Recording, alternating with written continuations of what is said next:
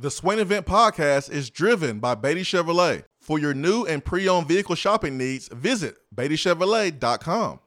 Deep down the middle's got his man, and he's gone. Jason Swain, touchdown. It's time for the Swain event with your host, Jason Swain. My man. Real sports talk for the real sports fan. All you chumps are gonna bow when I whoop him. It's time for the Swain event, fueled by Dead End Barbecue. Give me two house and a Ric Flair.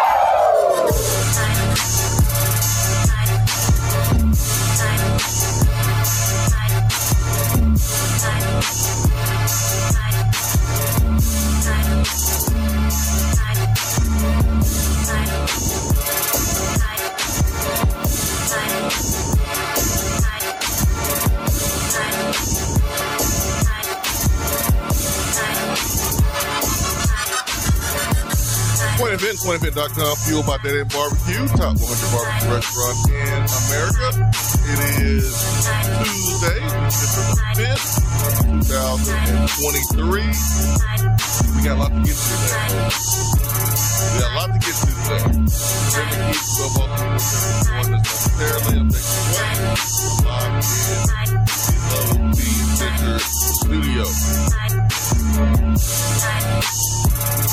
We got basketball to discuss. A couple guys banged up.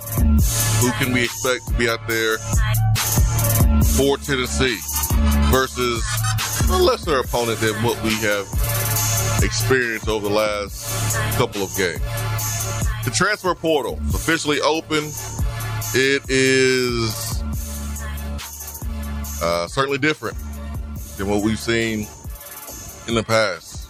We're seeing more quarterbacks, more big time quarterbacks. Here's a good thing Tennessee has its quarterback of the future. It's hard to sit here and not assume that the quarterback position is not a position that Tennessee will need to take a hard look at in the transfer portal. We're talking about a red shirt or freshman uh, or sophomore, whatever, red shirt freshman, Nico Iamaleava, uh, next year, first time starting and being backed up by another true freshman. So, experience, I think, is something that the quarterback room needs. You got talent. No doubt about it. You have talent, but experience. And you need to prepare for anything. So I think that's the position that Tennessee might want to look at. Tennessee's experienced some departures, expected. There is absolutely zero reason to be concerned with some of the departures. They were expected. Expected. You always want players to sign at Tennessee and finish their careers at Tennessee. But we live in a day and age of college football where that's that's just not going to happen for everybody. You got to get yourself used to not seeing that, not expecting that. Of course, you want your good players to to do that, but you got to lower your expectations because we live in a different age of college football. We do. It's the players' turn to get their cut. They understand that, and they're gonna go get it. And if you're not willing to pay that player what someone else is willing to pay that player, then they're gone. It's it's it's really that simple. It's really that simple. Um. So Tennessee has had some departures. We'll get Ben McKee uh, up in here. No surprise with some of the players that have hit the portal so far. It's Ben McKee. Go Vols 247. Good morning, sir. Good morning. How are you? Oh man. We, we we good over here. We good. it's portal time. I don't. I feel like I'm supposed to be a whole lot more excited. I, I really feel like I should be more excited, and like I'm looking forward to seeing who Tennessee is able to bring in here. Uh, I think there's a lot of teams that that need need a lot. I think Tennessee is is one of those one of those teams. I think we have a lot going for our, ourselves. Uh, a hundred percent. I just don't know how it's going to play out, and uh, it's it's silly out here, man. When you know some of the numbers that players from different programs are, are trying to command, it's it, it's crazy, and I think I have a feeling uh, of Tennessee's approach so far, Ben. Um, but good morning to you. We have the college football playoff set. We have names hitting the portal from Tennessee. Um, right before you joined us, I made it clear there really wasn't a big reason to to be worried and concerned with the players who have entered the portal so far. It was pretty much expected, and um, now you got to go and, and, get some replacements. Yeah, you got to go fill in the holes that that this roster has if you want to continue to sustain success. And um, given the the the resources and, and kind of where Tennessee took this thing over, Josh Heupel took this thing over. I, I don't think that this season ha- has been a, a bad season, but how do you build off of this season going forward? Th- this was a nice year three to have given some of the limitations that you've had to start your Tennessee tenure.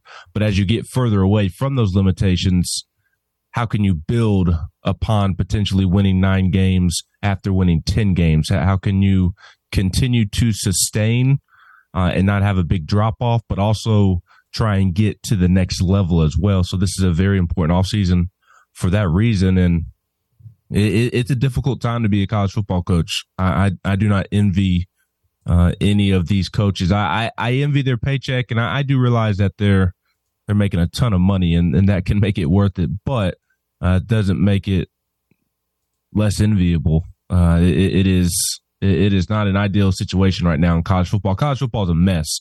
Uh, really, whatever topic you want to talk about, NIL, transfer portal, college football playoffs.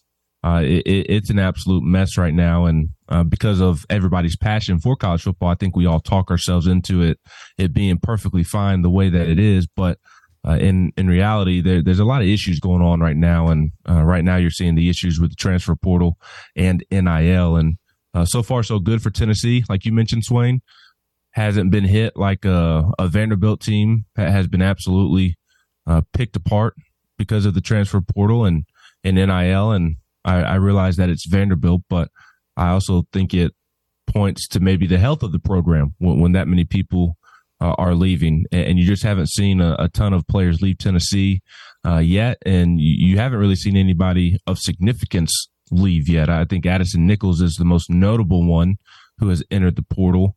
Uh, but I, I think Addison Nichols' departure is more of a a big picture issue with the offensive line that we've touched on here in the last month or so at, at different points in time, rather than oh no, Addison Nichols left. Like the the individual player. Not saying that Addison Nichols is is going to be bad wherever he ends up going, but like I I didn't really have much of a reaction when I saw the individual name go into the portal my thought was more about the, the big picture issue with the offensive line right now. All right, before we go further, um, Clint on the text box brought up James Pierce, and I, I do think um, support. We go ahead and, and, cover that, move forward, and um, but Monday um, evening, James Pierce Jr. was was arrested. Um, you know, Tuesday morning, I caught word there was, you know, his his name was um, on the arrest list. No picture, but name was there, and um, didn't know it, exactly at the time what he was arrested for. Uh, I was hoping that it wasn't anything domestic or anything that would would um, cause him to be dismissed. Um, when I saw that it was driving on a suspended license, I ain't gonna lie, Ben, I was like, "Whew, okay, we can do, we can, we can work with that." Uh, Adam Sparks of Knox News released the uh, information, and, and folks, understand something. Adam Sparks is probably one of the best beat writers Knox News Sentinel has had covering Tennessee in a, in a, in a while. Um, I think he does it right. I think he's fair. His wife is a big Tennessee fan. But Adam Sparks has a job to do. Okay? His job to do. And we all have jobs. We understand the importance of being professional. I think Adam Sparks is as good as they come. And he's doing his job. You have a star player who's arrested. He has to write about it. As simple as that. It's on the arrest records. It's going to be public. And Sparks is doing his job. Now, details say that um, not Sparks, but uh, James Pierce disobeying the police instructions during traffic stop on suspicion of speeding and driving on a suspended license, according to a Knoxville police report that was obtained by Knox News. Um, around 8:20 a.m. on Monday, police clock Pierce going 63 in a 35 miles per hour zone. Guys, we all get pulled over. Okay. We all getting pulled over in that situation. We all getting pulled over. Police say that the vehicle had expired North Carolina temporary tags. Pierce failed to provide identification or proof of insurance. Police discovered that he had a suspended license in North Carolina. Police said that Pierce refused to follow instructions during the traffic stop. According to report, Pierce was asked to turn off the vehicle and step out of it, but he had to be instructed multiple times before doing so. He then was told that his car would be towed and that he was to stand by uh, assisting officers while police searched the vehicle. But the officer said Pierce disregarded those instructions and walked towards the vehicle. Pierce was then arrested and then vehicle was impounded. He's charged with speeding, driving on suspended license, failure to present insurance, registration improperly displayed, and, and improper window tinting. Um, initial thoughts was Ben Pierce lucky it didn't get worse. He didn't get roughed up. Um, or even worse, honestly. Even worse. Not smartest decision. Um, hopefully he learns from this. I, I saw where folks were like, go ahead, suspend him. Hold on. Hold on now. Hold on. Um, timeout. I think there was a um, kind of a president set early in the season when you had a current offensive lineman right before the Florida game that got himself in a little bit of a uh, legal mess, being cited for marijuana, um, and that was Gerald Mincey, and he still played. Still played. So handle it internally, discipline Pierce internally, and move on. This is me covering the James Pierce Jr. situation. Ben, is there anything you like to add? Uh, not not much more. I, I think it was. I, I think it's a, a, teaching lesson for, for James Pierce Jr. I, I don't think he acted in a smart manner by the way he handled the situation, as as you pointed out, and I, I think he needs to be much more aware of how he acts in those particular situations, um, and also a, learning lesson to to stay on top of being an adult. I mean, it, it still gets the the best of me, and, and I'm almost thirty. I'm sure there's things uh, in in your world, Swain, that that you have to handle as an adult that that maybe you struggle with here or there. I think we all do uh, until we reach a certain age of of of learning how to manage bills and insurance and making sure everything is still active and not expired. I mean that that's a that's a real difficult task. It, it really is, and uh, I, am not too far removed from college, and like I I still have my learning lessons. I, I had one uh, in in November with, with, car insurance that, that I had. To, I, I learned real quick that I, I, needed to to do a better job of staying on top of. So uh, I, I, understand how this situation c- can come about, but it's also a, a good learning lesson uh, as well, and and just uh, a, a, good learning lesson to as you get into this adult world. There, there's responsibilities that are not fun that that you have to do a better job of of handling. So I, think that's one lesson. And then I think the other lesson is just handling yourself in, in a better manner when you are put into that situation and, and, and being pulled over. Uh, but ultimately, I, I don't know that this is suspension worthy. I do think it is punishment worthy, absolutely, because he did not handle himself correctly. You should not be acting in that manner.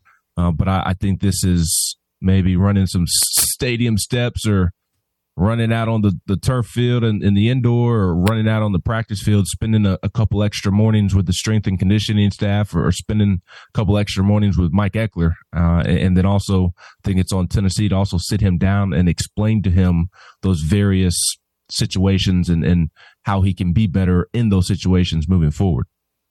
Yeah, for me, it ain't even about the, the, the ticket and all that. I mean, it's about uh, there's a police officer with a gun that's telling you to be still and you're moving towards a car. Yeah. Like, I mean, it's like that, that was my first thought. Yeah. Absolutely. Like, that, that is the, the biggest no no in this, but there also, there also is a learning lesson from making sure that your driver's license isn't expired and your plates aren't expired because uh, obviously you can get pulled over and also be arrested for it if not. No, for for sure. 865 255 03 is a number here to the Swain event. You can uh, hit the text box up, Beatty Chevrolet text box with your comments, with your questions. Uh, we got basketball to discuss. We got transfer portal to, to discuss. Tennessee is going to play in the Cheez It Bowl versus Iowa. I think it's a perfect matchup for, for Tennessee.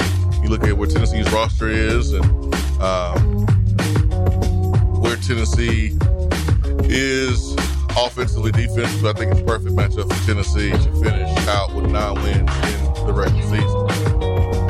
We got that on the other side. Swain event fueled by Dead End Barbecue. Stay with us.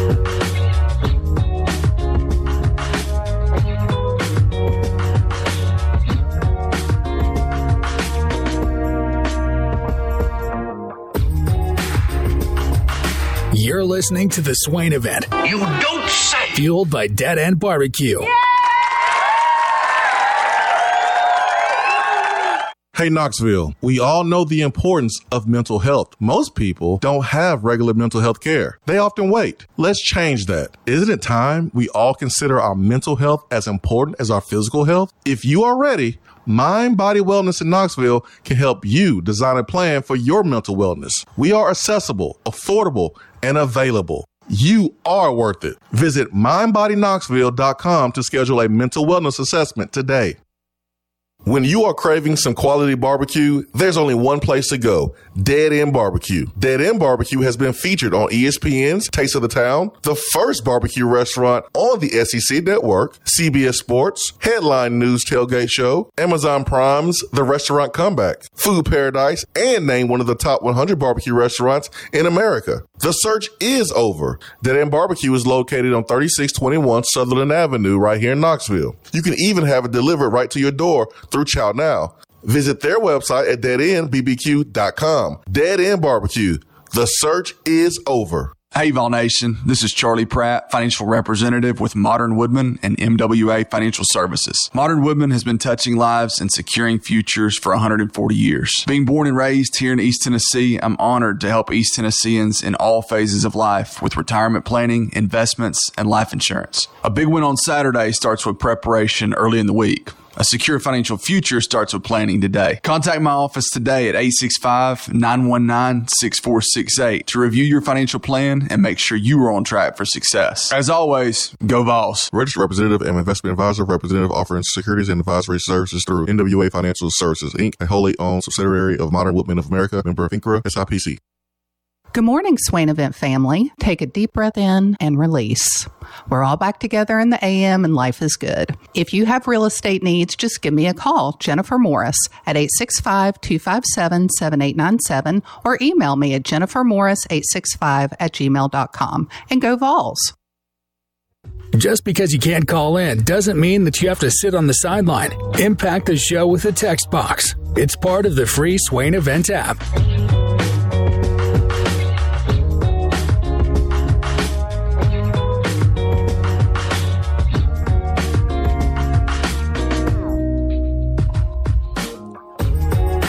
Fueled by Dan Barbecue, top 100 barbecue restaurant in America. Ben McKee, Go Vols 247. I'm Jason Swain, live here in the Low T Center studio.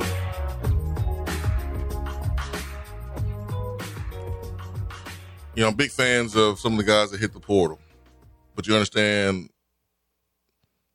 the business side of it. Big fan of uh, you know, Brandon Turnage, what he was able to, to do here at Tennessee. Um,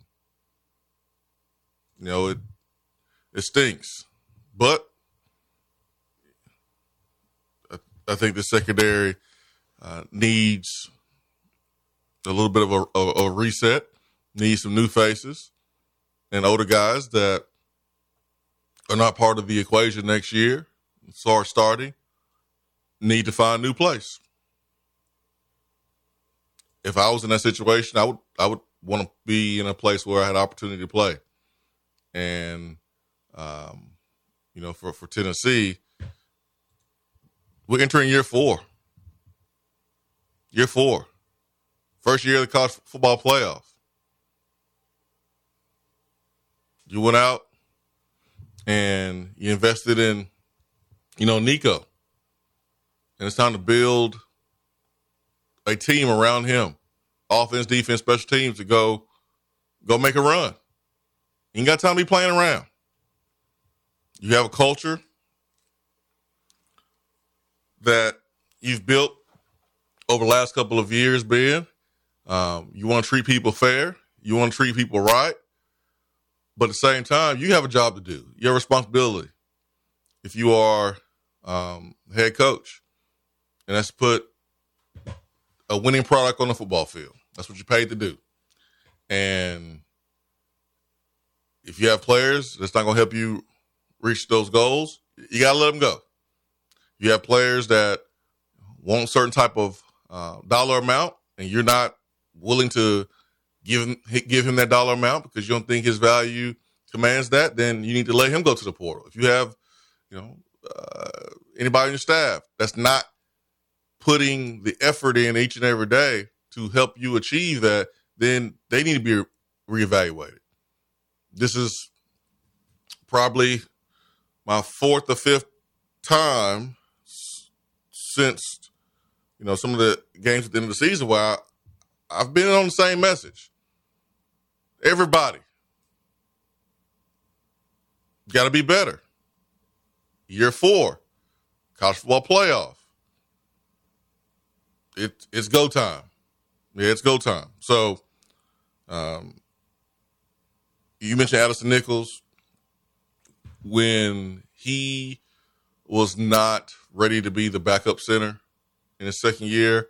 I think that was the writing on the wall um, for him and, and, him not play this season. Uh, I, I, think that was kind of the writing on the wall. Uh, you mentioned Ben about this offensive line recruiting class. Max Johnson, the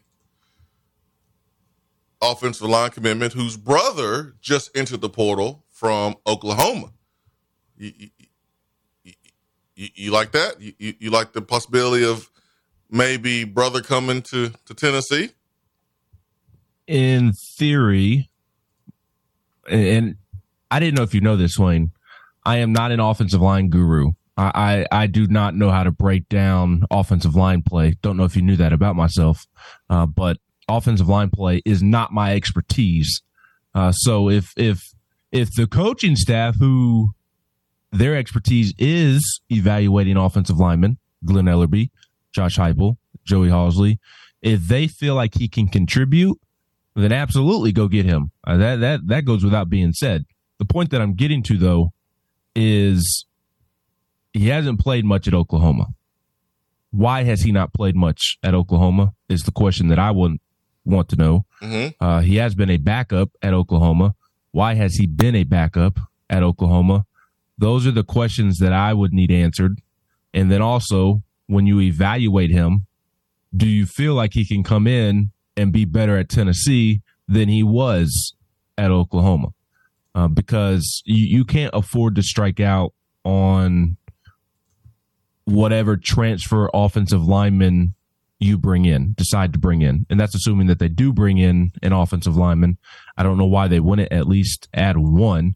Oh, you're uh, gonna add more than one. Well, I, I think it's I think it's tricky, Swain, because John Campbell Jr. obviously announced last night in an epic manner that he is coming back, and boy, is that critical to have a a veteran protecting Nico Iamaleava's blind side in his first season of starting. That that is just huge news for for Tennessee. That that may be the biggest news of the offseason for Tennessee, honestly. Uh, may, maybe the only thing bigger would be if if you can pull out this Jordan Seaton commitment, that that one would would would be bigger. But for next season, because there's also no guarantee, even if you were to get Jordan Seaton, that Seaton would be ready to play next year. Ideally, he would be. He's that level of a prospect, but it's it's really really hard to to play offensive lineman in the SEC as a freshman. Um, I, Darnell Wright took his lumps, ended up being the number 10 overall pick. Wanya Morris took his lumps, was playing left tackle for the Chiefs on Sunday Night Football in Lambeau Field on Sunday night. So uh, those were big time prospects, just like Jordan Seaton, but they weren't ready to contribute as true freshmen because it's a hard position to play as a true freshman. So there's no guarantee that any of the freshmen, even if you get Seaton coming in, is going to be able to contribute right away, which is why I kind of think that John Campbell Jr. may prove to be the biggest news of the offseason for Tennessee, getting him back because finding an elite talent to play tackle in the portal is really, really, really difficult. It is. Uh, I, I think back to I guess it was the year before last, uh, the the Vanderbilt transfer. Maybe it was last offseason. Tyler Steen, uh, the the Vanderbilt tackle. He was the most wanted tackle in the portal. And where'd he go? He went to Alabama. The, the those type of guys typically end up at Bama, Florida State, Georgia.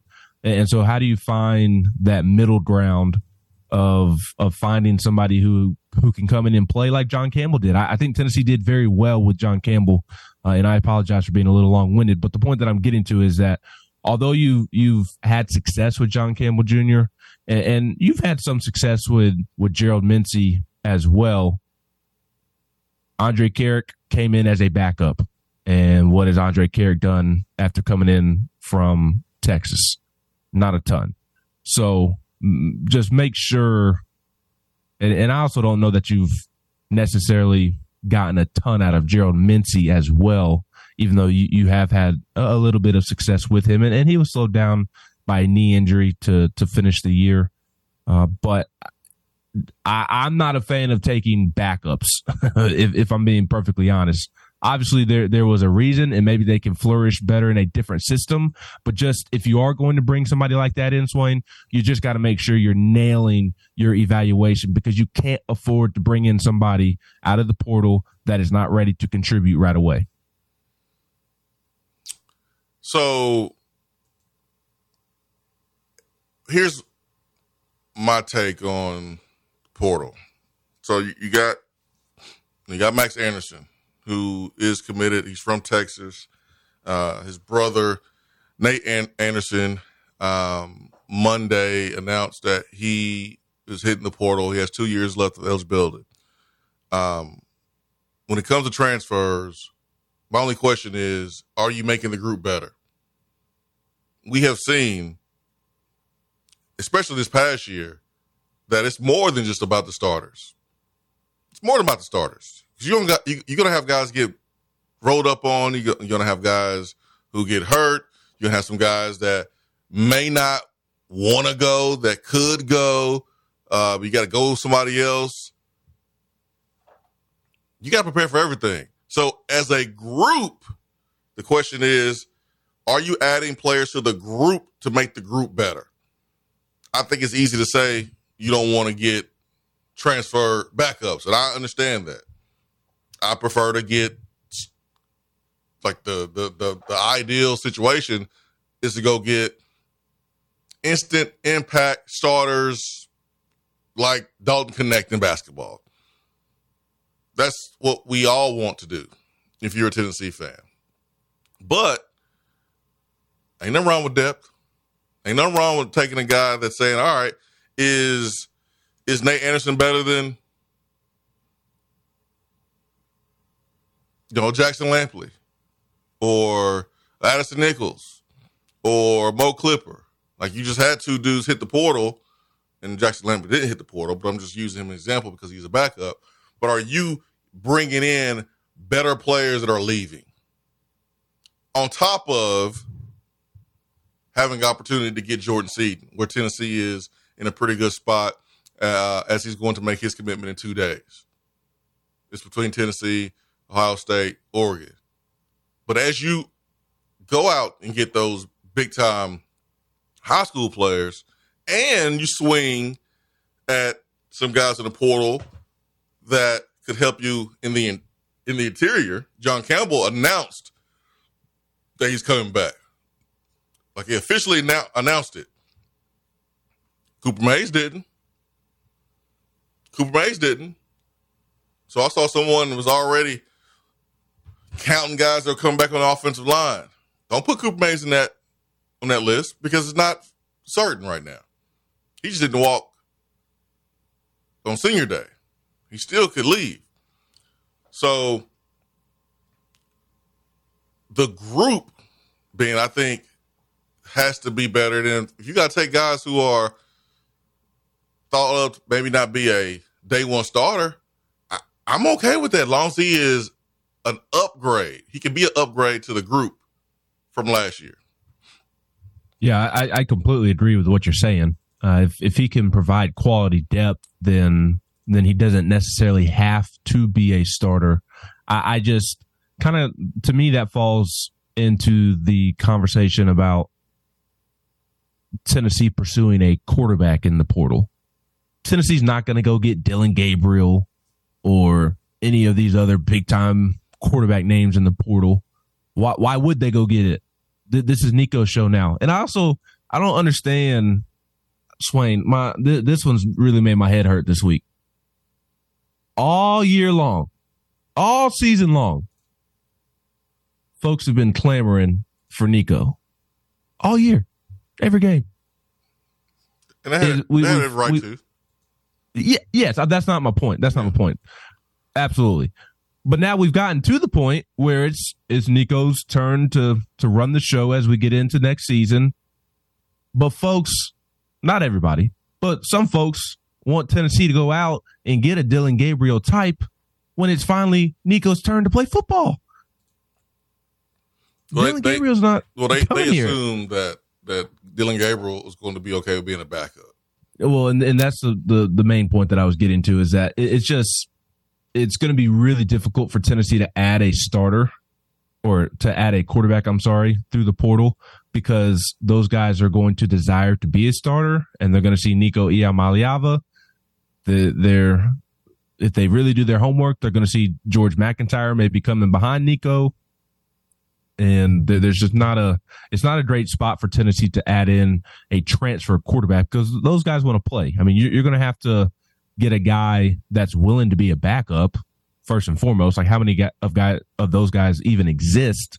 But then also, would you even really want to bring in somebody who's content with being a backup? I don't know that I would want yeah, to bring in yeah. somebody who's content with being a backup. But to me, that falls in along that same conversation about the quarterback. Also, kind of touches on the offensive line as well if you do end up bringing several of these veterans back, if if Cooper does end up coming back, Spraggins, We'll see what Mincey does. You've already got Campbell coming back. Like it's, I think it's going to be hard for Tennessee to to maybe find an immediate impact guy in in the portal, but also those depth players. Like, is it worth it to use a scholarship on those depth players when you could maybe use it elsewhere? When you do maybe have some of those veterans coming back, and I do, I actually do it'll be young, but I, I, do think the depth will be upgraded by this current offensive line class that is coming in. I, I think the young offensive line, I think the talent in, in, in Tennessee's offensive line room with its young linemen is going to take a step forward with this current class that is coming in. And I, again, I just got done talking about how it's hard to play as a freshman up front in the trenches. So I understand that aspect of it as well but I, I do think maybe you're going to inherit some natural added depth because I think these incoming linemen are better than the linemen that you've had come in the last two years. Yeah, get better, man. I think that's. I think. I think if we just make it that simple, then you need to add. I just think it's going to be tricky. Tricky to add what offensive lineman? Yes. Um. Why? I. I. I well, first, I, I think you need to see what Mincey ends up doing. Uh, uh, we we ain't relying on Mincey. We ain't waiting on to see what he doing. We gotta we gotta expect that he we gotta recruit and expect that he's not gonna be be there. Yes, I I agree one thousand percent. But if if he were to come out and make a decision, a surprise decision like Campbell did last night, because Campbell's decision I mean, from from my understanding, he didn't even tell the coaching staff before he tweeted that video that he was coming back. So if, Mincey, if Mincey were to, I, I know that, but I'm saying if Mincey were to do something quickly like that, if if a transfer lineman sees Mincey and Campbell coming back at tackle, I think that could deter them away from Tennessee. Mincey didn't hold down the spot like that. Yes. So one thousand percent. If I'm a transfer should, tackle, Mincey ain't scaring me. No, it should not be. I completely agree with that. I but again, I just it could potentially be hard to bring in a a, transfer that would make an immediate impact right away. And going back to the initial conversation, I I don't want to bring in a backup just for the sake of bringing in a backup when you have other holes on on this roster as well. Man, it's about getting the group better, and you can't rely on on, on Gerald Mincey. Um, you can't wait on him. If he wants to, you know, do everything he needs to do to be a, a reliable player um, and be in the lineup consistently, doing everything right on off the football field, then cool. But you can't sit there and, and wait on him and, and you got to recruit to replace. You got you got to try to replace him, and it's his job. It's his responsibility to not get replaced. It's his job. It ain't the coaching staff's job. Coach staff's job is go out there and get dudes. And you have this big pot of money in NIL that you can use, and you need to use it on the offensive line. I think this past season proved that you, you got to address that, that area. You have to address defensive line. And so you are uh, very careful about how you use that pot of money. There are some players in the portal that got big paychecks from their previous school, and it wasn't big enough for those players. So they got into the portal thinking that another school was going to pay double or, or you know, 50% of that or 25% of that and Tennessee may do it, but Tennessee may not because Tennessee has other issues uh, to address, uh, particularly on the offensive line uh, and, and, the defensive line. But as long as the group is better from from last year, I'm okay with bringing guys in um, that maybe not start day one, uh, but they are good depth pieces. Go compete. Go compete. Go try to win the job. I just want us to be in a better situation than we were this past season you had poor play and you had to continue to play guys that were playing bad and you had injuries um, and you were stuck. You were playing guys that just couldn't compete at the SEC level. All right, let's get to the phones uh, right quick. See who do we have. Good morning. Good morning. Who we have with us? Justin. It's Justin in Florida. What's up, Justin? What's up, man? How you doing? Uh, doing well. How are you guys? Good, man. Good, good, good. No, happy, uh, happy chaos season with the with the college football committee's decisions and the transfer portal. Uh, it seems like it's uh, the craziest time of year, and we're not even at Christmas yet. Yeah, you're right about that, man. Yeah. Hey, Swain, let me ask you a question. Back back when you were playing, Mhm. like we, we always hear about like the ones, the twos. Like, how deep are you at positions on an SEC roster? Uh, it got to be Like, three, is it- three deep. Three deep. Yeah. Okay. So right now, I know we're still waiting on some older guys to maybe make decisions, and getting Campbell back was big. But my question is, with the addition of of the freshmen, I mean, what kind of numbers are we looking at for for next year on O line, on you know, in the secondary? I mean, because I think I think this is a big question, and and I agree. You know, in part with what Ben was saying, you don't want to bring in a backup with the intention of making him a starter. However, Mhm. you just lost two guys to the transfer portal that were in the what the threes because I didn't see them hit the field at all outside of uh, when we got really decimated with injury. You know, I kind of would would say, you know, where we at numbers wise. You know, you add the freshmen, you add returners, and then whatever's kind of left over. I mean, it feels like we're only at, you know, maybe 11, 12 offensive linemen, 13. I mean, we still have some spots to fill, and you want to be like a, like a, I guess a, a three deep defined, but then don't you also want like a few guys that are maybe like long term projects? Yeah, uh, you you do, but remember, we are entering year four, and you've had a couple strikeouts. I don't know if you are in position to have uh, as many as many of those long term projects that you would normally have, because S. Nichols was a guy that's supposed to be playing this year, and Yep. he's not going to be here anymore. So, like, you really can't afford to have too many of those guys. If that makes sense. Yeah, no, I agree with you, but you're always going to have on Yeah, the always. outlier. Maybe you're taking, yeah, maybe you're taking a freshman where you know you like his build. You know, maybe he didn't play uh, at a great level of ball, and you think, hey, this guy's going to need a full, you know, three four years to untap that potential. But you know, I, I would think you'd want a minimum of three deep. And here's kind of where I would challenge most everyone looking at this. And you know, a guy like a like a Nate Anderson, right? Won't cost you anything. He's got some power five snaps as a starter. He ran an up tempo offense under Jeff Lebby, and he doesn't cost you anything. And for us to go out and spend just everywhere with NIL, you, we're going to sacrifice spending somewhere. And right now, if we can take a guy like that who's just maybe happy being a backup, playing with his younger brother, having his whole family together on Saturdays, you know, to me that would see. I, I guess I'd throw that in the win category. Now, if he's out there in a starting capacity, like an Andrej Karic was last year, then that's a whole nother discussion. I think for Glen Elarbee. Would you agree? Yeah, yeah, especially if he has not gotten better. I mean, he could he could get better, and you know, be a better player under a better what we what we would hope be a better offensive line coach. I mean, we would hope that our offensive line coach is better than Oklahoma's. But let's say he gets a little bit better, but still not uh, starter quality. Yeah, like you you would hope that he would be a nice nice depth piece for you. But he- and again, he wouldn't cost you arm or leg.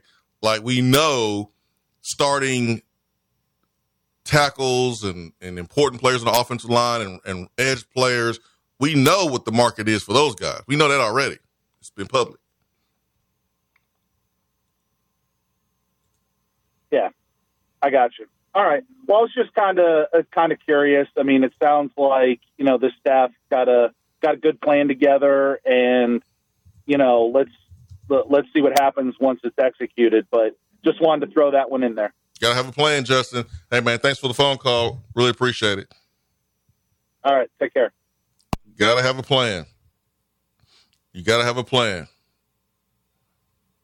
There's there's a pot of NIL money. How does it get distributed? Who was worth big bucks? Who was not worth bigger bucks? It's like being a GM, NFL team, NBA team. It really is. You're trying to build a winner. You're trying to build a team. Go ahead. Sorry, didn't mean to. No, you go ahead. Uh, I I would operate just from the outside looking in. Obviously, they the the coaching staff knows the the players' personalities and their abilities much better than I do. Uh, but from the outside looking in, offensive line, defensive line, the the trenches is what we've spent a ton of time talking about in the last several weeks, right? Mhm. That that needing to be the area that needs to take a step forward in order for Tennessee to continue to sustain some of the success that they have had, but also take the next step to have even more success. And from the outside looking in, especially along the offensive line, it doesn't appear that there's a ton of young guys ready to take over and be contributors. Uh, you do have a Daevin Hobbs on the defensive side of the ball. Uh, Tyree Weathersby would have played as much as Daevin Hobbs this season had he not gotten hurt. Uh, I believe it was the first week of, of fall camp and, and had a nasty hip injury uh, that cost him his season. Uh, so you do have some exciting young prospects there, but there's not enough, even along the defensive line right now. And I think those are the areas where they're they're trying through the recruiting cycles, through the high school ranks, to build up the depth there and then develop them once they get to campus. And I, I unfortunately not not an ideal situation to be in going into year four, but I do think Tennessee is still in a position where you need some of these bridge players to be at those positions. You need your Spraggins, Cooper, Campbell coming back to be the bridge players until a William Satterwhite is ready, until a Max Anderson is ready, until a Bennett Warren is ready. Again, not ideal, but it's the situation that Tennessee's in right now. And uh, same along the defensive line. You you need Bryson Eason uh, and Omarr Norman Lott and Omari Thomas. You, you need those veterans. And I would I would say Tyler Baron, but the same rumors that exist every single offseason with him are back once again. I, I'm I'm kind of tired of, of Tyler Baron if, if I'm being completely honest. Well, but Tyler wants his money, and and, and and this year, Tyler's earning that money. Where in the past he wanted the money and didn't earn it. This year he earned that money, so I don't I don't blame him for trying to get his bag, especially this year. fair enough. I'll, I'll leave it at that.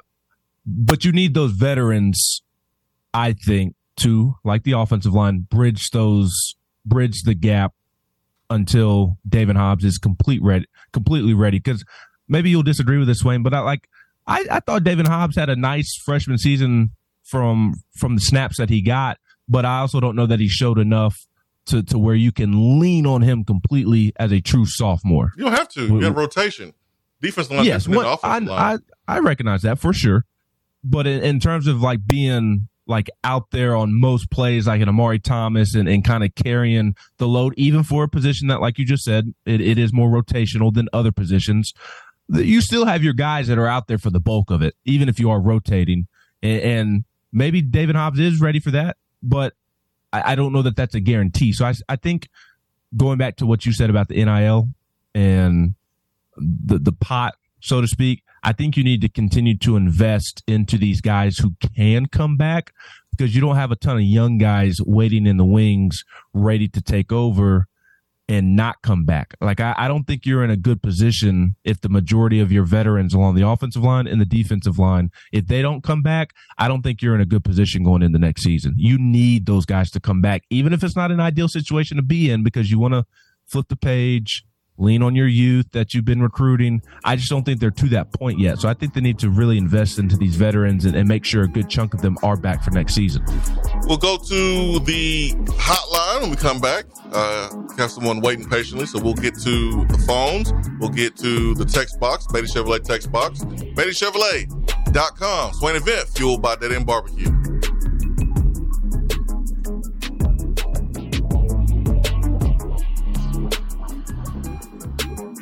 You're listening to the Swain Event. And you know this, man.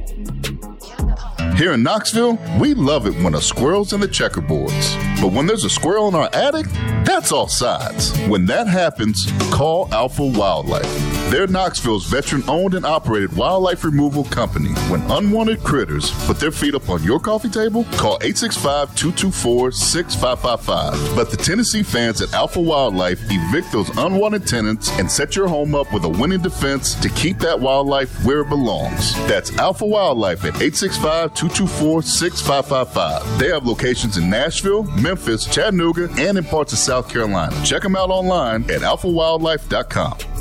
What's up, fellas? It's Swain. When it comes to health, there are numbers every man needs to know, including your testosterone number. I recommend going to Low T Center. They make it quick and easy to get your levels checked, and it's only $25. You walk in, take a simple blood test, and with their on site lab, you'll know your results in 25 minutes. Low testosterone levels can make you feel tired and grumpy, can cause lack of motivation and drive. It can raise your cholesterol, cause weight gain, and loss of muscle mass. Go to lowtcenter.com now to book your appointment. Low T Center, reinventing men's healthcare.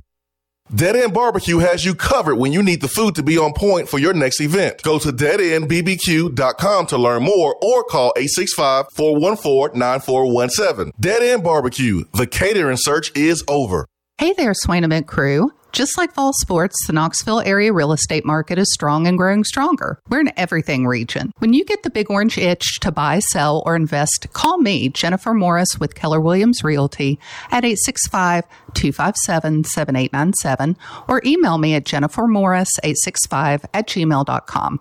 Go Vols! Looking for a different way to enjoy the show? Yes! Then check out Swain Event TV on YouTube.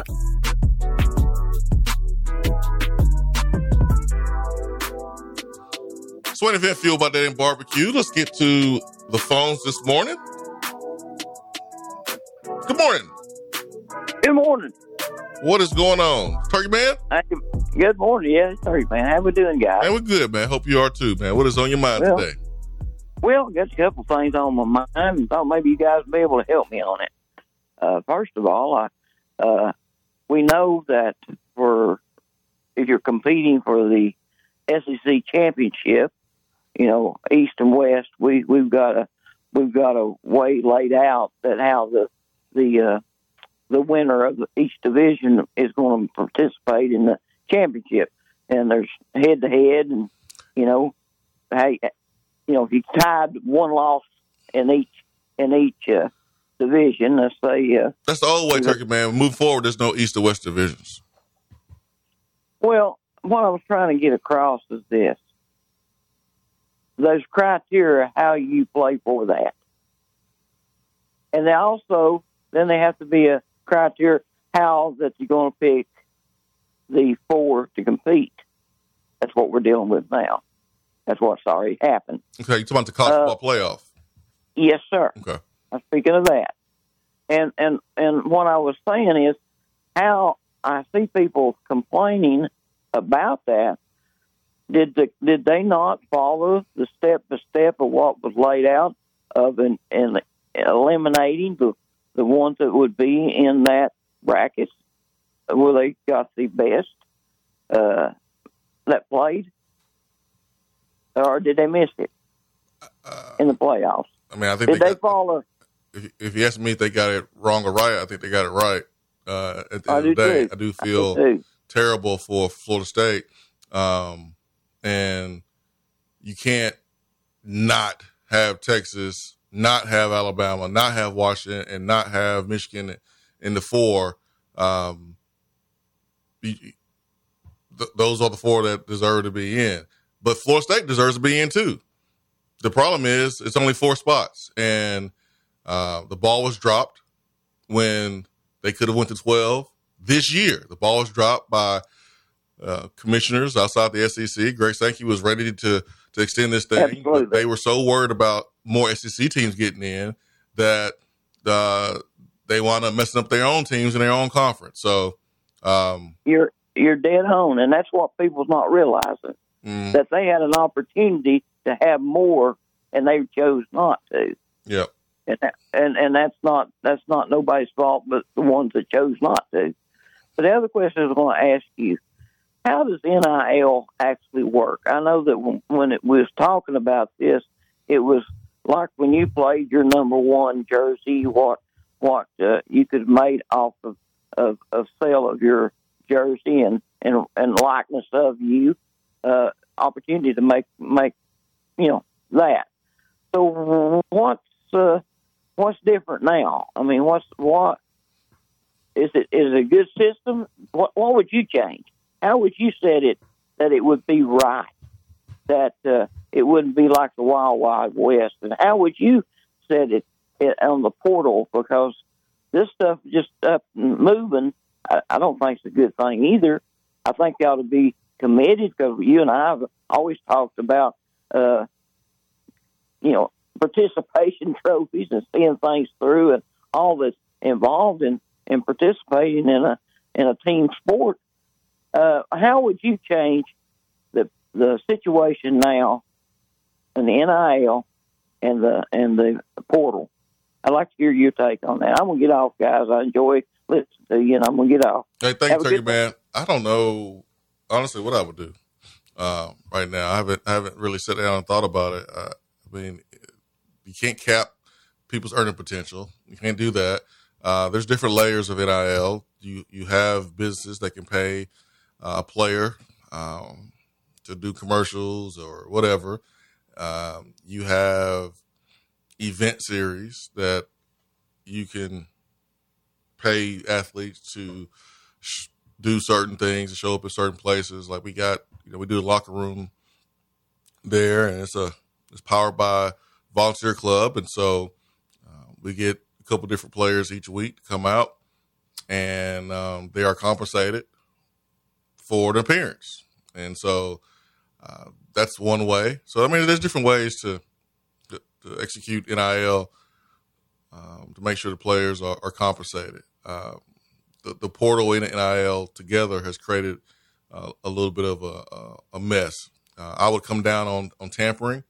Um, like, like I would really, really come down on that. Yeah, if it was if it was my decision, but there's there's ways around it. There's ways around not getting caught tampering. So I don't really know, Turkey Man, what what you do. Um, I don't, but I think the 14 playoffs. I think those four teams are right. I mean, I hate it for Florida State. It stinks, and I got every reason to be upset. But it never made sense that you had five power conferences and only four spots. It never made sense from the beginning, and it always worked out to where somebody stumbled, someone messed up. You didn't have five eligible, deserving teams all at once. Every other year, someone lost when you needed them to lose. It always worked itself out to where the the best four was right there. But this was the last. This is the last year of the playoff, and to go out with a bang, the worst possible scenario played out, where you had five or more. You had, you had six deserving teams, but there's only four spots. 865 255 03. I'm going to go to the text box. Vaughn Birmingham, offensive line, defensive line, linebacker, DB, couple receivers, what we need from the portal, my opinion. Uh, thousand percent. Thousand percent. You, you, you got to get better wide receiver. You need more explosive players on the outside, 100%. Uh, Hendon Hooker was great, but Hendon Hooker was great because he had explosive players on the outside. So you have to address that. Linebacker, certainly something you want to you want to address. You got to have depth on the offense defensive line. Uh, Audrey C says the type of players we want are not going to be scared off by competition for a position. Mincey coming back will not scare anyone off. I'm with you right there, Audrey. Audrey C. It, it it shouldn't, and and I I did not mean to suggest that they would be, uh, because I I have the belief that Tennessee should not count on Gerald Mincey going into next season. So I, I did not mean to to overvalue uh, Gerald Mincey, uh, even if if that version of me saying it sounds poorly. But uh, Gerald Mincey is is a knucklehead at times. You, you, can't really trust him to stay out of trouble, and he hasn't been a consistent starting caliber tackle when you just keep it to football in this league either. So I, I, I do agree there uh, that he he should not be in You should not go into next season operating under the assumption that if Gerald Mincey comes back, that you can count on Gerald Mincey 12 games next season to give you what you need at a right tackle position. You, you can't rely on that going into next season. So, uh, adding a tackle that can compete with him and, and push him and maybe uh, take the job from him, like John Campbell did, taking the left tackle job from him during fall camp. You, you, you do need that for sure. Uh, Abraham says, I would love a good experienced quarterback to mentor Nico, and you need to have a good backup in case the unthinkable happens. I mean, if a quarterback comes in with experience, I mean, Nico's going to be mentoring him because Nico knows the playbook. But I do understand from a um, in-game experience standpoint, I do understand that that side of it. Um, I don't know how Heupel them is going to attract uh, a quarterback in the transfer portal, but I do think it's important for them to, to bring someone in. Um, they should have kept Gaston Moore. Am, am, I crazy for for thinking that? Just just because I don't I don't think it's possible for them to add a legitimate backup quarterback. Nobody wants to come be a backup quarterback. And again, like I said earlier, if somebody wanted to come here and be a backup quarterback, is that somebody that you want on your roster anyway? Somebody who's no, you want somebody that can compete. No, you want somebody that's that says, you know what, I'm I'm I want to come compete. I mean, that's, that's but in today's day and age of college football, that's not happening. When when you see Nico Iamaleava on the roster, it's just not going to. Which is play, why I think the best solution was Gaston Moore. Guys play quarterback. They understand what they signing up for. They sign at schools. When they when they commit to schools and sign at schools, there's already a quarterback there. Um, and in some cases there are young quarterbacks there that they're going to have to compete with. Um, and so you understand the investment that was made for, for Nico, but at the same time, like it doesn't matter where you go as a quarterback. There's, there's going to be competition because there's only one quarterback on a team. Uh, but if you're Tennessee, man, you you can be transparent and say, "Hey, man, we, we brought Nico in to to to maybe be the guy long term, but come compete. And I don't know the situation with Gaston Moore being able to come back. I know he did walk. I remember seeing uh, that, uh, but everybody got these COVID years, and I'm sure he got. I'm sure he got one. But yeah, like if you could have Gaston Moore come back, that means you wouldn't have to really go uh, to the portal. But if you can go to the portal and get a better quality backup, um, then you kick those tires. But Gaston knows the system inside and out, um, and Gaston can provide some some security for you for at least the f- first couple of games, while true freshman Merklinger um, gets himself ready. And if Nico gets hurt in October, you feel a little bit better about going with a true freshman in October than you do in, in, in September. So the situation with Nico number one and then Merklinger number two, that's that's a that's situation that kind of makes you nervous. Uh, Riley Vall says, would Seaton likely be a day one starter? Uh, yeah, likely. Yeah, yeah. Nathaniel says, my number one one in the portal uh, is helping the trenches. Outside of that, give me Juice Wells. Um, Juice Wells is a baller. Uh, no doubt about it. He's one of the top receivers in the portal. Uh, Juice Wells was, was paid a good number, um, I'm sure, at South Carolina. And if you're Tennessee, do you know that number? If you don't know, if you don't know that number, it'd probably be good to know it because um, that can help with some negotiation. But you got to be careful with. And Juice Wells coming off an injury, he didn't play last year. So is he a guy that you're going to invest a lot into um, and still worry about him being healthy and playing. So uh, you got to protect yourself, I think, if you are a school um, looking at Juice Wells because he didn't play last year. He was hurt. So, but I definitely want a player like that in my receiver room. Dude's a baller. He is a baller. Um, Riley Vall says Juice, Jolie, Bru, Squirrel, Ethan Davis, Shees, D Samp, RB one. Um, that would that would be that would be a good lineup if you get a, a healthy Bru and a healthy juice and an Ethan Davis that's ready. I mean, who who knows if he is ready to be tight end one and be durable? I mean, he's had he's had injury uh, questions too, but as a pass catcher, as an athlete, there's no question what Ethan Davis can do. But we understand the tight end position is a physical position that replaces the fullback. You got to be able to block. So uh, UConn's tight end Jolie um, finally got into the portal. Tennessee offer is going to be here on a visit. Uh, he's two fifteen, so I imagine if if he comes to the SEC, then he's going to put on some weight. But we we saw his playmaking ability in space. Um, that's something that if you're Josh Heupel, man, you, you could use for sure. And Tennessee was was really impressed with him in that particular football game, which is kind of stating the obvious, but yeah. Uh, they, they they they do like him. They're they're, they're monitoring several tight ends right now. Uh, they, they offered the the tight end that's transferring from Notre Dame. He's going to be here on a visit at, at some point as well. Uh, but the Jolly kid from UConn, he uh, he was really excited about the Tennessee offer. I, I can tell you that he's he's he's a guy that's going to get several offers. So I I, I don't want to m- make it seem like the hay is in the barn with him. He, he he's going to be a, a, commodity, hot commodity. But he he was very very excited about that Tennessee offer when Tennessee did offer. Is it Jolly or Jolie? Don't know. Maybe it's Jolly. maybe it'll be a maybe it'll be a very jolly Christmas for the Vols.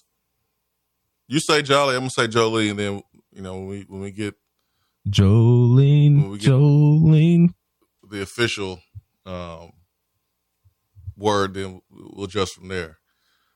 Uh, let's see here. What else is on text box?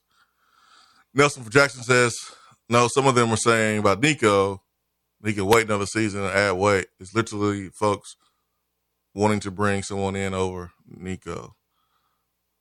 What? People were saying, wait another season. I said, wait. Hmm?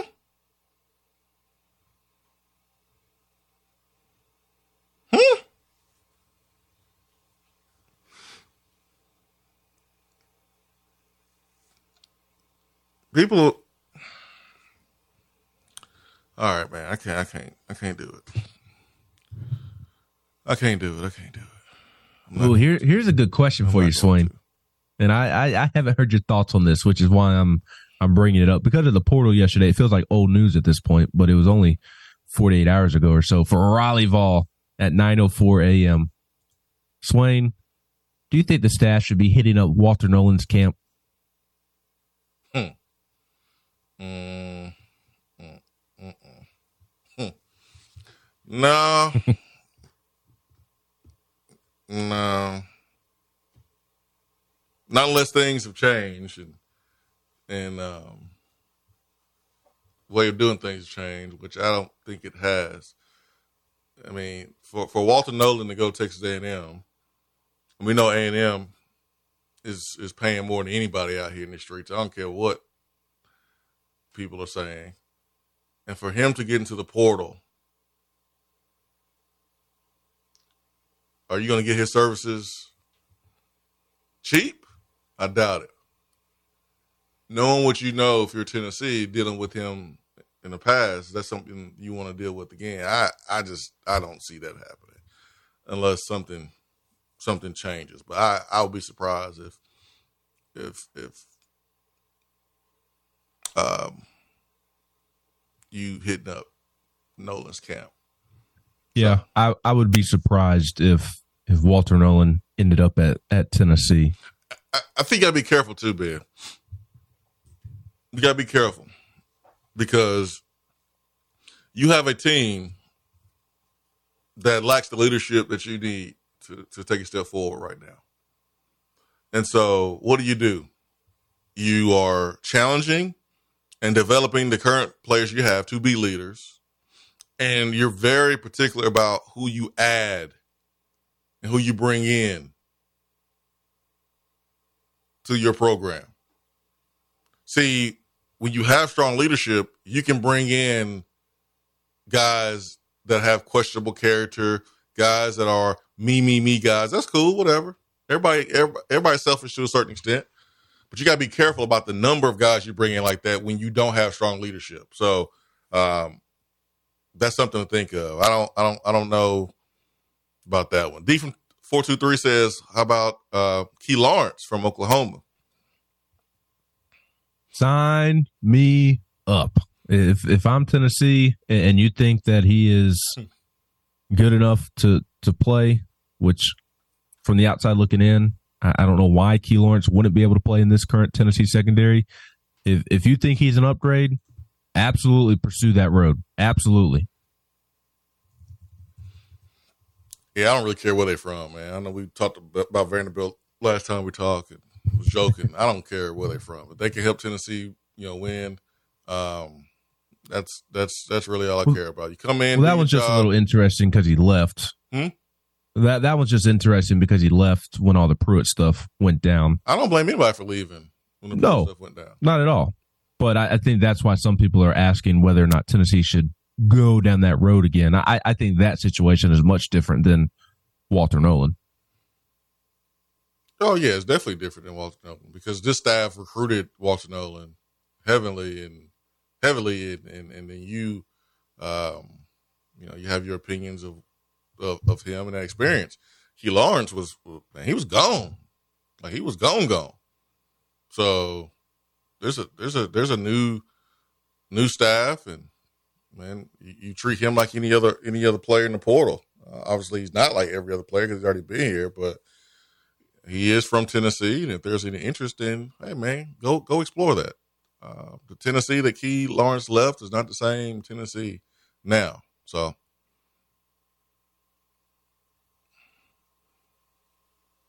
uh, let's see what else. Is there a possibility of Bru returning, or do you think he is leaving for the league? He only played in 22 or 23 games total. Yeah, I don't, I don't, I don't have much of a feel there. Um, I, I think he needs to come back. I think he should come back. I don't think he's put enough on film to just go straight to the league. I do understand uh, his age and, and maybe saying, you know, I, I just need to go now because I got hurt last season, but I don't know. He got hurt in the middle of the season. So when is he going to be 100%? Um, I just think he needs to he needs to come back. I don't think people really understand like how hard it is to be in the NFL and get drafted. Like how many times have you as a college football fan or even just a Tennessee fan watch a dude and go, "Oh yeah, man, he's pro. Yeah, he's pro. He's NFL," and then he goes undrafted. Like guys that you think are really really good and can go play the next level, they're not good enough to get drafted. It's hard to get drafted. You're you're competing against every other player in the country your position and every other player that's in the draft that's not playing your position. And there's only a certain amount of spots. I mean, I use Jalin Hyatt as example. Everyone thought he was first round, third round. And he was great at Tennessee. And he ran fast. And he had game film. Bru don't have game film like Jalin Hyatt. Bru don't have game film like Cedric Tillman. Bru don't have game film like Velus Jones. So that's why I think he should come back.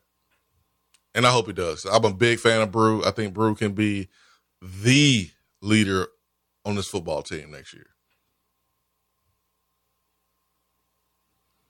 Uh, Vaughn Birmingham, anything on Pili? Uh, able to come back? Uh, word is he he he gonna come back. He coming back. So that's a good thing. That's leadership that um, you you didn't have. I mean, obviously he was on the team, he was around, but it's different when you when you when you playing him versus not playing. So that's that's a good thing. D from the four two three. Are there any receivers or skill players that we are pursuing? Uh, I think Tennessee is going to pursue kick tires on Juice Wells. Obviously, already bringing in what you don't you don't think you don't think no, my face my my face lit up in a good way. Oh, okay. Like eyeball emoji, Juice Wells. I mean, And I, I to your think point you'd be about crazy him- not to. Absolutely. He he he was considered coming into the season to be the best returning receiver in the SEC by by a lot of people. And uh to to your point, what you were saying about him missing the year due to an injury, or most of the year due to injury, that there was some thought of of him being able to return late in the year. He could have returned. But right. But people in his camp pushing him not to return and risk further injury. Yeah, he tweeted out that he was coming back, but then got into the portal. So That was been an interesting situation. the yeah, yeah. So hey man, if he goes out there, he plays plays well, he's healthy, does a, does what he needs to do on the football field. This is a money year for him. Go to the NFL. Um, if he's commanding a, a, a certain number, there'll be some teams that will pay that number. But I think if you are one of those teams, you got to protect yourself and have it in the contract to where, hey man, like you you out here getting hurt and you can go, but you don't go. Like we're not paying you to to to not play. That would be my approach with any team, not just Tennessee, but I definitely think Tennessee should reach out, talk to him, see what that number is, bring him on a visit, see if he's a good fit. From a personality standpoint, football character standpoint, does he uh, uh, does he align with your core values? I mean, we're talking about a one year rental. You can't let one guy wreck what you've built for three years from, from a culture standpoint. And I don't have any information that Juice Wells would do that or did that in South Carolina. That really goes for anybody in the portal. It goes for anybody in high school. You got you got to have the right guys. You got to have the right guys. Uh, mental illness can dictate every aspect of your life, folks, making you feel helpless and making you feel like things are out of control. Mind Body Wellness offers effective mental health treatment in an outpatient setting, making it easy for you to take care of yourself and your mental well being. Uh, I had a therapy appointment last Friday, and I've experienced the benefits of therapy uh, myself. So, feel like the, the time is now. Don't wait. Take action today. Mind Body Wellness here in Knoxville. They are accessible, affordable, and available. MindBodyKnoxville.com is the website. Go there, schedule a mental wellness assessment. Mind Body Wellness is mental health care that works for you. 865 255 03. Ben McKee, Go Vols 247. I'm Jason Swain. Got some hoops on deck, Ben. Got some hoops on deck. Hopefully, we get some of those guys uh, that have been banged up. We get those guys back on the court, ready to go play against Illinois here Hey, George Mason is actually sneaky good. They're inside the top 100 in KenPom. All right, that sounds good. I'm talking about the big games. But we I know, but I know you've seen all these upsets in college basketball. I have. I was get, You ready to say that. I've seen them. I've seen them. So you got to handle business there. 865 255 Stay with us. Be right back.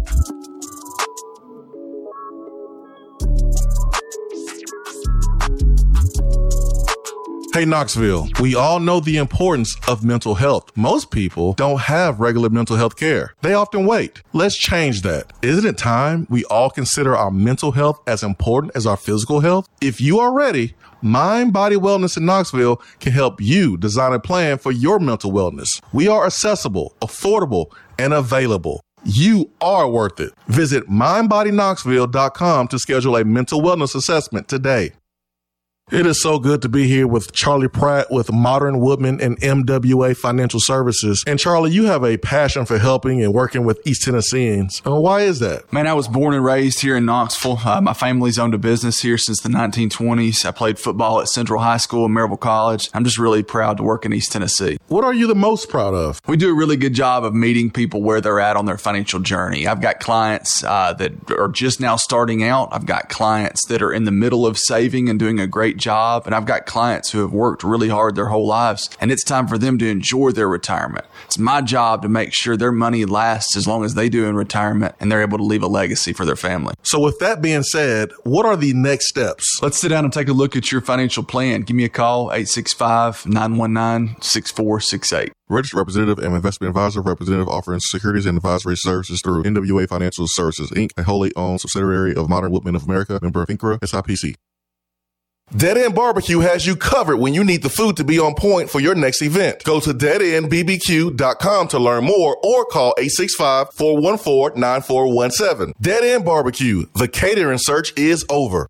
Guys, let me talk to you here. If you've noticed a lack of energy, motivation, and drive, it could be low T. Schedule your complete health assessment at Low T Center. They now offer the convenience of monitored self-inject at-home testosterone treatments for just $155 a month cash pay or covered by most health insurance. If you don't live near Low T Center or you just want the convenience of a at-home treatment, Low T Center makes it easy shipping your treatments directly to you with the peace of mind of monitored treatment. Go to lowtcenter.com to book your appointment online. Low T Center, reinventing men's healthcare. We're here with Dr. Michael Carlson of Tennessee Regenerative Sports Medicine to discuss stem cell treatment and PRP. If you have orthopedic injuries, you should give them a call. That's right, Jason. We specialize in regenerative non surgical orthopedics. So we treat damaged tendons, ligaments, and joints by using ultrasound guided injections with stem cells or PRP. And this form of treatment actually stimulates the body's own reparative process and allows for healing of the damaged tissue. So, Doc, what makes your training different than others? Well, Jason, I've been practicing in Knoxville for 26 years, and I'm certified in interventional regenerative orthopedic medicine through the American Academy of Orthopedic Medicine. At Tennessee Regenerative Sports Medicine, I'm the one doing the procedure, and we're using your own bone marrow stem cells or PRP. So, in other words, it comes from you and it goes back to you. So, you know exactly what you're getting and know exactly the level of training involved. Tennessee Regenerative Sports Medicine, trsportsmedicine.com, East Tennessee's leader in PRP and stem cell therapy.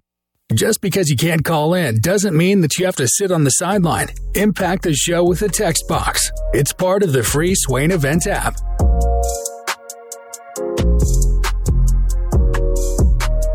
All right, welcome back. Swain Event fueled by Dead End Barbecue, top 100 barbecue restaurant in America.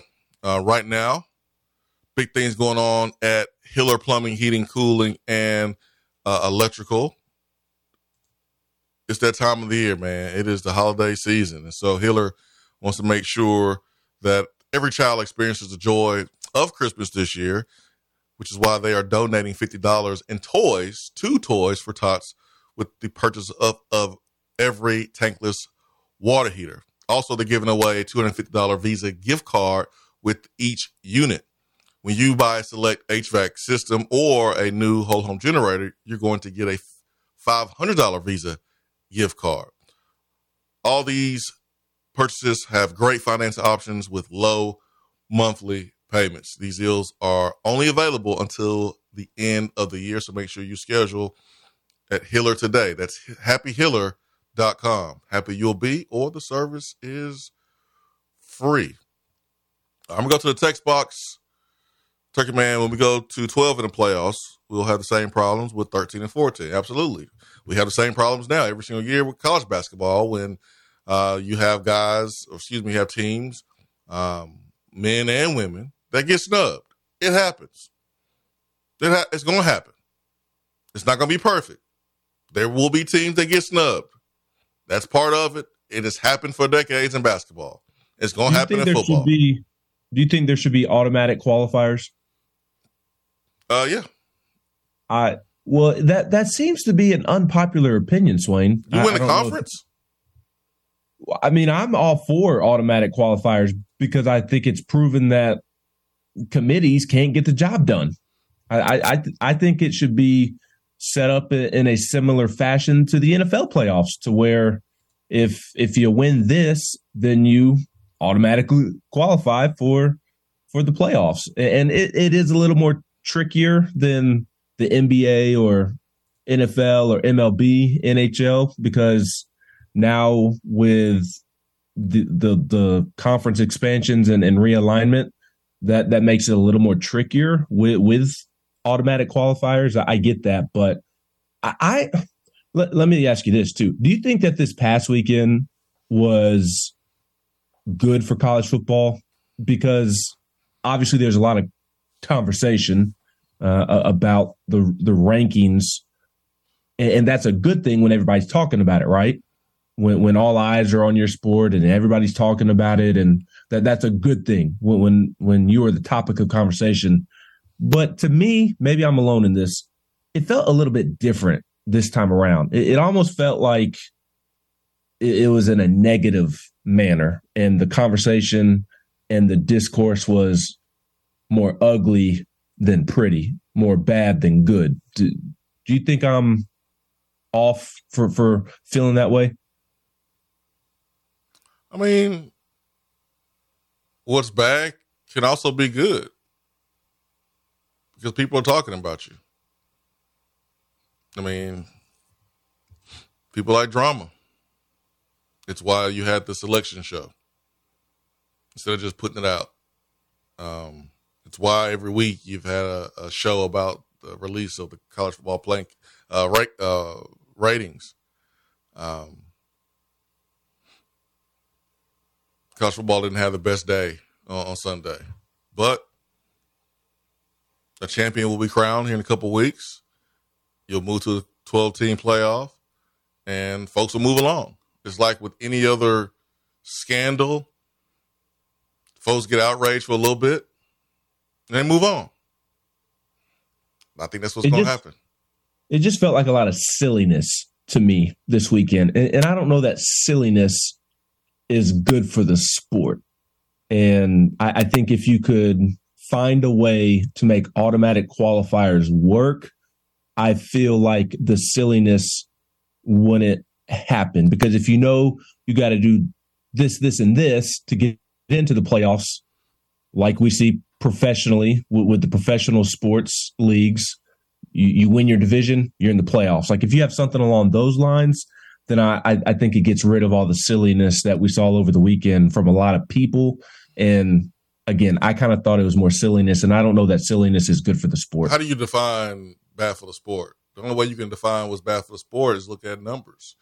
Um, money's not going away. Eyeballs are not going away. So yeah, you can say it's not good for the sport, it's bad for the sport, but folks still watching. Folks yeah, yeah. I, mean, I, I, I, get that. I, I do. I really do. It, it, just felt different this weekend to me. Yeah, because for the first time, someone got shafted, and it was. I mean, it was. It was clear as day, and it, it, and it was terrible. Like we all can agree that Florida State was shafted. There's some people that believe Florida State should be in over one of the four teams that's in now. I don't believe that. What we all agree is that Florida State should be in, but I just don't think they should be in over one of the four. There's some yeah. people who and, like there's someone called in yesterday that was like, Swain, I disagree with you at the beginning of the call and gave me all these reasons why Alabama should be in. And it's hard enough for me to say that Alabama deserves to be in, but they do. Like just taking your bias and put it to the side, Alabama deserves to be in. And by the end of the phone call, it was like, okay, well, I guess I understand. It was like you you can look at the Auburn game and and and try to ding Alabama, but Florida State has some close loss, a close wins too, with Jordan Travis. So like you're gonna have close wins. Georgia had a close win against Mizzou last year. That's like that's part of it. Florida State didn't look good in the last two games without the starting quarterback. Alabama had the best win of the college football season. Out of any team in the country, Alabama beat Georgia. Neutral site in Atlanta. All right. Texas had the second best win and won the Big 12. Texas beat Alabama on the road by 10. Definitely the second best win. So y- you ain't leaving those two teams off. Washington beat Oregon twice. They're undefeated. They win the Pac 12. Michigan, they beat Ohio State. Even with their schedule being as soft as it is, they beat Penn State. They beat Ohio State. Um, they won the Big Ten. You can't take any of those teams out. You can't. So next year, there'll be 12 teams, and then there'll be 13 and 14 that feel like they can get in. But that 13 and 14 team, they'll have multiple losses and they won't have a strong enough case as Florida State has this year. I thought it was a, a weird situation where both sides are correct. Like I, I think Alabama should absolutely be in the playoffs, and I, I also think that Florida State got screwed. I like I, I think both sides of of the argument are right and right for feeling the way that they do. And, and I just hope that we can reach a, a point in college football to where a team like Florida State, who did win all of their games, did win their conference, doesn't get left out. Like we, we need to reach a. That won't happen. That won't yeah, happen. Forward, it won't. You're right. Yeah, move forward. That won't happen. You're right. Uh, so and and it's kind of taking care of itself. Yeah. But I mean, it, it, does still feel like we're going to be in an interesting situation to to where not all twelve are, are automatic qualifiers. It, it, may be like five or six, the conference champions or whatever, and then the rest is up to a committee. I, I just don't. I don't trust the committee. Like one year, their criteria is this. The next year, their criteria is that. Because this was the first year in years, if not ever, where they literally went with the four best teams. Because it's always been most deserving that they that they went off of or resume that they went off of and now they switched it up we need to get to a point to where the criteria is the criteria you got to do this this and this to make it and if you do you'll get in not leave it up to some committee who who it kind of feels at times like they don't know what they're watching. Like I, I don't trust them as far as I can throw them. So I, I'd like to get away from them because again, like I thought this was a weird year where both sides were right. Alabama should have been in the playoffs, but the Florida State contingency, they got screwed as well. Chip Payne says you can make a case that Georgia should be one of the four as well. One loss, and it was a conference championship. Look at TCU. Uh, I'm going to take a shower now, brush my teeth, I'm kind of defending Georgia. Gross. Well, yeah. I mean, how do you how do you view um, Alabama as better than Florida State, but you don't view Georgia as better than Florida State? Like that does not make sense. Yeah. Georgia, Georgia didn't win their conference, and all the other teams did. But if this was last year, Georgia's in, right? Just like TCU was yeah. in. And, and not that it matters, but technically they ranked um, what they had Georgia sixth and, and Florida State was fifth, right? So technically they still ranked Florida State ahead of Georgia. Which makes which still makes no sense. I I am glad that they put in they ranked Texas above Alabama. That would have been the one that that set me off. There there's this narrative by some that head to head should not matter. And what? Like if all where's the sum, Ben? I mean, on go watch any of the college football ranking shows that that were wanting to put in Alabama over Texas. These people existed. I didn't see that. Who said that? Well, it, it, happened. It absolutely happened. And like this, I mean, even going back, you saw it last year with Alabama and Tennessee. Like, no, hold on, that's not that. You can't. That's apples and oranges. How this really? last year, Alabama and Tennessee's resume was identical, was it not? No. How was it not identical? Alabama lost by two plays two games by two plays. Tennessee, we got our ass whooped at South Carolina, Ben. Okay, but that's not that's not how the committee sits down and does the resumes. They yes, go they do. Win. They go off of top twenty five wins. What you did against the, the current top twenty five rankings in Alabama and Tennessee was very similar, and folks wanted to put Alabama in ahead of Tennessee because of the Hendon Hooker injury. But head to head should trump that, in my opinion. Ben, you said they didn't look I mean, at that. That's why Tennessee was ranked behind Alabama, even though they beat Alabama. It's because of how we looked against South Carolina. We looked terrible against South Carolina. Alabama lost on two plays to Tennessee and to LSU. That's why they were ranked ahead of uh, Tennessee. I, I understand that after the Hendon Hooker injury, that's why they were ranked ahead. In my opinion, when the resume they didn't mention similar, that injury. What's that? It wasn't about the injury. Hendon's injury kept him from going to New York winning a Heisman. That what Hendon's injury had nothing to do with what we were ranked. It was the fact that we got our ass whooped in South Carolina. Yes. I, I understand that. That's Hendon Hooker injury and getting beat down by South Carolina was why Alabama was ahead. To me, what I'm saying is the resumes, which up until this year, everybody was based on the resume according to the committee they put Alabama ahead of Tennessee. And when the resumes are similar to me, like they were this year with Alabama and Texas, the team that won the head-to-head matchup should be in front of the team that lost the head-to-head matchup. Oh, I agree. I agree in that in that case when it's so when it's so so close, like Texas and Alabama, uh, then you put Texas in front of Alabama. But I, I don't think Tennessee and Alabama was as close as Texas and Alabama. Okay, but why shouldn't in in that scenario from last year? Why should Tennessee not be able to make up some ground in that conversation with the way they beat down LSU and Alabama could not beat LSU? Because in that situation, neither team were conference champions.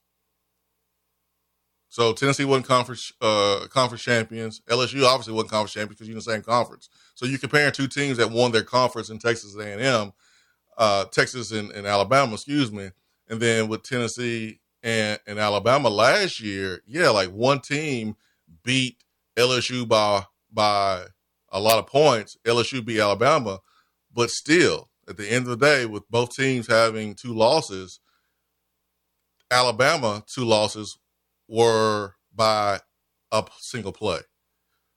Tennessee's loss was bad. Like we didn't look like a top 10 team losing to a South Carolina team that was absolutely terrible weeks before. So I just don't view the head to head scenario with Alabama and Tennessee last year the same as this year with Texas and Alabama. I just think it's it's totally different, hundred percent. And I never was upset last year. Alabama was in front of Tennessee. I, I, didn't. I understood and I agreed. All I cared about was Tennessee being in a, a good bowl game. I, I, that's all I cared about, and it worked out to where Tennessee was in a really good bowl game. Neither team was in a college football playoff, so neither one of us is in there. I don't care. Just put us in a good bowl game, and that's what happened. Well, I'm I'm glad to see that head to head mattered this year because it, it should always be the number one criteria. If you have two similar resumes between two teams that played each other head to head, should always be first and foremost. Well, yeah, well, and trump everything else. Yeah, uh, in certain cases, 100. percent Yeah, in certain cases, not last year with Tennessee, Alabama, but definitely this year with Tennessee. Well, excuse me, with Texas and Alabama, because everything was was was equal. You had conference champion. You had conference champion. All right, but the, these two teams played early in the season. So yeah, Texas always was going to be in front of Alabama. If Texas was was two, then you put Alabama three or whatever. But Texas was always going to be in front. Texas earned that right because of their ten point win on the road. Uh, and Alabama's a different team right now. They're better. Jalen Milroe's better, and um, they deserve to be in there. I wouldn't root for Alabama, but it was best that Alabama beat Georgia. It was best. You don't want Georgia getting a three-peat. Um, if you want a team outside the SEC to win the championship, it was best Alabama beat Georgia, not Georgia out, and then Alabama goes and plays Michigan or Texas or or Washington. Because honestly, I still think Georgia is the best team in the country. I still do. They just wasn't the best day. team Saturday. They won the best team Saturday. So I think there's a better possibility that Alabama could get beat in the college football playoff than Georgia. And so we needed Georgia to go ahead and go home. We needed Alabama to win. And then if you're a Tennessee fan, man, you want Michigan to handle business. I need Michigan to have a, a little bit more uh, enthusiasm about playing Alabama when it's announced. I don't need them to look all scary, intimidated. That was that looks soft about Michigan. they sounded they look scared. Get ready to play. Go beat Alabama. And then SEC fans, well, some SEC fans could be happy that you don't have to see your rival win a championship. Some SEC fans will be distraught that the SEC didn't win. I don't understand that line of thinking, but hey, here we are. Here we are. Here we are. Here we are. All right, Ben. Tennessee basketball. Who's healthy? Who's not? Who can we expect? I know Tennessee is is, not playing North Carolina or, or Kansas they are playing a seven and one George Mason team um, tonight at six thirty. You play Saturday versus Illinois. So, do you hold out certain guys, give them a couple days to be able to play versus Illinois, or do you feel like some of those guys are ready to go today? Who are some of those players? Well, well, first, I, do want to encourage people to reach out to Jennifer Morris for all of their real estate needs. She's currently helping me uh, get out of my current house and into a bigger house as my family expects an addition in March.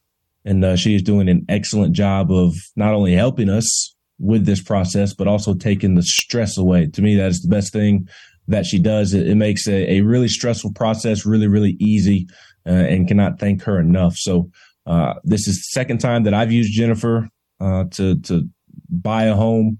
Uh, the first time she's helping me sell a home, uh, which is even more intimidating than buying a home, and and she's just made that stress go away, quite frankly. Uh, and she's always telling me about a new Swain event listener that she's helping as as well. So Jennifer does great work, and for for all of your real estate needs locally, and, and she can even give you advice if if you're not here locally or looking to move here locally. So I can't encourage you to reach out to Jennifer Morris of Keller Williams Realty enough if you haven't done so uh, already. I, I think they should play all three guys: Dalton Knecht, Tobe Awaka, and Freddie Dilione, the fifth. Uh, all all three of them they they looked good in practice yesterday in, in terms of moving around. They they didn't look limited. They they looked they looked smooth. They they nice. They they didn't look hampered by anything. Uh, obviously, if if you think that they can risk further injury, then do not play them tonight uh, against George Mason. But watching them practice yesterday afternoon, it, it didn't look as if it would be a risk uh, to to play. And obviously, that's just me watching and just watching them move up and down the court. It, it didn't look like guys who would risk further injury uh, by by playing tonight. I mean, Dalton Knecht. I mean, he, he's the one that people are most worried about. I thought Dalton looked great. He he, he participated in about 85, 90% of, of practice, uh, called it called it quits a little early, probably to to save him a, a little bit, but he was catching alley oops. He he was driving to the rim. I mean, he he was doing everything that he normally does. Uh, running point, bringing the ball down the floor off a rebound. I mean, okay. he looked really really good. Okay. And uh, I mean, at, at one point, it was Jahmai Mashack. Uh, it, it, was, I mean, Dalton had one of his vintage drive to the rims and nice finishes at the rim. This wasn't even the alley oop that he caught and threw down. Uh, Jahmai Mashack kind of joked with him, "Oh, whatever, Dalton," like playing off like he got hurt at, at North Carolina last week. So, um, obviously, you want to be cautious with him, but he he just didn't seem to be in a situation where you were going to need to be cautious with him. He seemed like himself uh, for the most part. And Tobe did not play at North Carolina. Uh, he he was moving up and down the floor and dunking the basketball as as well. Uh, Freddie Dilione looked really good, I thought, moving up and down the floor and, and had a couple of nice plays as well, like Dalton did. So again, if if you if you think playing them risks further injury, then obviously do not play them tonight. But uh, just from an observer perspective and, and, practice on on Monday afternoon, I, I, did not get the sense that it didn't feel like guys who couldn't play on on Monday night. Like Tobe did not practice the the day before they went to Chapel Hill, and usually when that's the case, they don't end up playing. But all three of those guys were pretty much full participants the entire Monday practice. So I, I think they'll all three play. Honestly. All right, all right, let's get it. Let's get it, man. Thursday, it's time to talk about a win on the basketball court. Talk about a win. So, y'all guys still coming back from you know, surgery and injury and new, new injuries that have to be managed. So let's see how we come out and play. Uh, first time being at home, and it seemed like forever. So we'll discuss that. I'm sure we'll have more transfer portal and recruiting uh, things to discuss. Uh, the seventh, which will be the day we'll be back. That'll be the day that Jordan Seaton, uh, five star offensive tackle, making his announcement. And um, there's a lot going on for sure. I know we spent a lot of time talking about the bowl game, but we got time and um, I was offense so bad. I don't, I don't know how much time we really need, but we'll definitely take it leading up to the bowl game. Um, hour and a half flies by really quick, and we are at an hour and 45 minutes. So it's always good to connect with you, Ben. Connect with our listeners on the text box, Beatty Chevrolet text box. Uh, our podcast uh, brought to you by Beatty Chevrolet will be available and up momentarily uh, after we get done and wrap up today's show. So make sure that you go and subscribe. Make sure you, you share it. Uh, we really, really appreciate that. And uh, we'll be back on Thursday, same time, 8 a.m. For Ben McKee, I'm Jason Swain. The Swain event fueled by Dead End Barbecue. Peace and love. You're out.